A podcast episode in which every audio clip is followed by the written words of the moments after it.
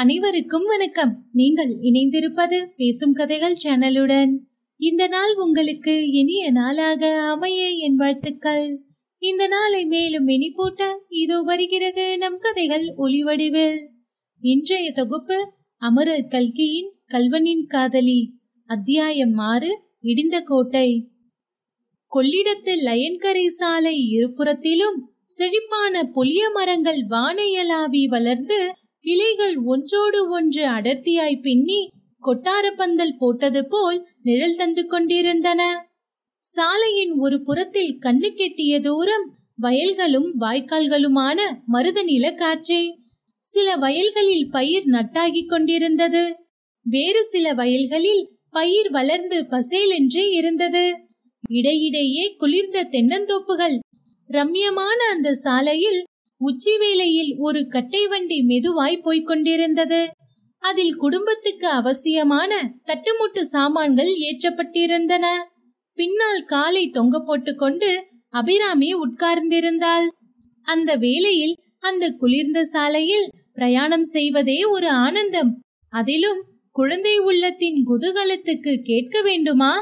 அபிராமி ராதே கிருஷ்ணா போல முகசே என்ற ஹிந்துஸ்தானிய பாட்டு மெட்டில் தானே இட்டுக்கட்டிய பாட்டு ஒன்றை வெகுஜோராக பாடிக்கொண்டிருந்தாள். ஆலிலையின் மேல் துயிலுவான் ஆழிவண்ணனின் அமுதனே சாலையோரமே திரிவான் ஜாடையாகவே வருவான். அண்ணன் தங்கை இரண்டு பேரும் குழந்தையாய் பட்டினத்தில் வளர்ந்த காலத்தில் அவர்களுக்கு பாட்டிலே பிரேமையும் பயிற்சியும் ஏற்பட்டிருந்தன. பின்னால் கிராமத்துக்கு வந்த பிறகு அபிராமிக்கு சங்கீத பயிற்சியை விருத்தி செய்து கொள்ள சௌகரியம் இல்லை என்றாலும் அங்கே இங்கே கேட்டும் கிராமாபோன் பிளேட் மூலமும் ஏதாவது புதுசு புதுசாய் பாட்டு கற்றுக்கொண்டுதான் இருந்தாள். சங்கீதத்தின் சக்திதான் எவ்வளவு அதிசயமானது.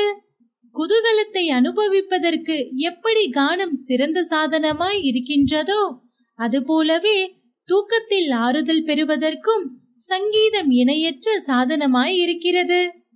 வண்டிக்கு கொஞ்ச தூரத்தில் பின்னால் நடந்து வந்து கொண்டிருந்த முத்தையனும் பாடிக்கொண்டுதான் இருந்தான். எண்ணாத எண்ணமெல்லாம் எண்ணி எண்ணி எட்டாத பேராசை கோட்டை கட்டி என்னும் வரிகளை அவனுடைய வாய் பாடிக்கொண்டிருந்தது.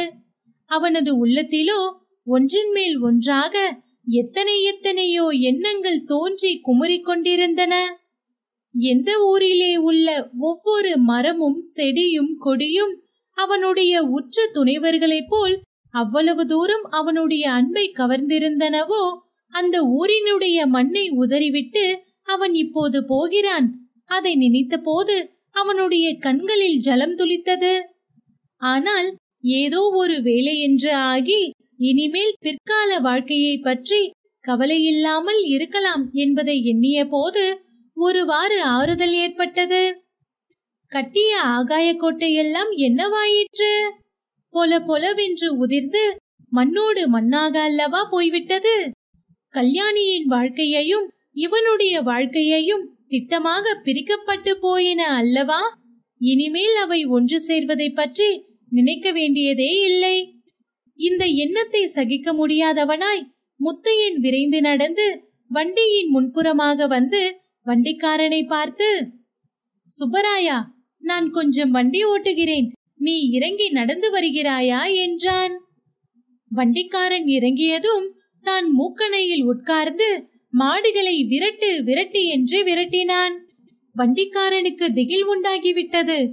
அந்த சாலையோ ஆபத்தான சாலை. இரண்டு பக்கமும் கிடுகிடு பள்ளம். ஒரு புறம் நதிப்படுகை மற்றொரு புறம் வாய்க்கால். மாடு கொஞ்சம் மிரண்டாலும் வண்டிக்கு ஆபத்துதான். இப்படிப்பட்ட நிலையில் இந்த முரட்டு பிள்ளையிடம் மூக்கணாங்கயிற்றை கொடுத்து விட்டோமே என்று கதி கலங்கினான் வண்டிக்காரன். ஐயா ஐயா நிறுத்துங்க ஐயா கொஞ்சம் நிறுத்துங்க பிள்ளை உங்களுக்கு புண்ணியமாய் போகும் என்று கூவிக்கொண்டு லொங்கு லொங்கு என்று ஓடி வந்தான். ஆனால் வண்டி இப்படி வேகமாக ஓடியதில் அபிராமியின் குதூகலம் அதிகமாயிற்று. பின்னால் சுப்பராயன் குடல் தெறிக்க ஓடி வருவதை பார்த்து அவள் கலகலவென்று சிரித்தாள். அப்படி சிரித்துக் கொண்டிருக்கும் போதே அவளுக்கு என்ன ஞாபகம் வந்ததோ என்னமோ தெரியாது. திடீரென்று அவளுடைய சிரிப்பு பத்து மடங்கு அதிகமாயிற்று. குலுங்க குலுங்க வயிறு வலிக்கும்படி சிரித்தாள். முத்தையன் திரும்பி அவளை பார்த்து ஏ பைத்தியம் எதற்காக சிரிக்கிறாய்? என்றான். அண்ணா அண்ணா சுப்பராயன் தொந்தியை பார்த்ததும் எனக்கு ஒன்று ஞாபகம் வந்தது. அதை நினைத்தால் சிரிப்பை அடக்கவே முடியவில்லை. என்றாள் அபிராமி. போதும் போதும். பல்லு சுலுக்கிக் கொள்ளப் போகிறது. அது என்னவென்று சொல்லிவிடு என்றான் முத்தையன். சொல்லிவிடட்டுமா? கல்யாணி அக்காவை கல்யாணம் பண்ணிக்க போகிறார் பாரு. அவருக்கு பெரிய தொந்தி போட்டிருக்குமாம். இன்னைக்கு தானே கல்யாணம்? அண்ணா இத்தனை நேரம் தாலி கட்டியாகிக் கொண்டிருக்கும் என்றாள். அடுத்த நிமிஷத்தில் சம்பவங்கள் வெகு துரிதமாக நடந்தன. முத்தையனுடைய மனக்காட்சியிலே ஐம்பது வயது கிழவர் ஒருவர் கல்யாணியின் கழுத்தில் தாலியை கட்டிக்கொண்டிருந்தார் அக்காட்சி அவனை வெறிகொள்ள செய்தது.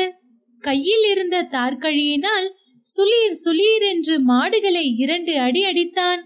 அடுத்த கணத்தில் தாலி கட்டுவதை தடுக்க எத்தனித்தவன் போல் மூக்கணையில் இருந்து குதித்தான். வண்டிக்கார சுப்பராயன் ஐயோ கொடியை கெடுத்துட்டீங்களே என்று ஒரு கூச்சல் போட்டான். அபிராமிக்கு வானம் இடிந்து திடீரென்று தன் தலையில் விழுந்து விட்டது போல் தோன்றியது. வண்டி குடை சாய்ந்தது.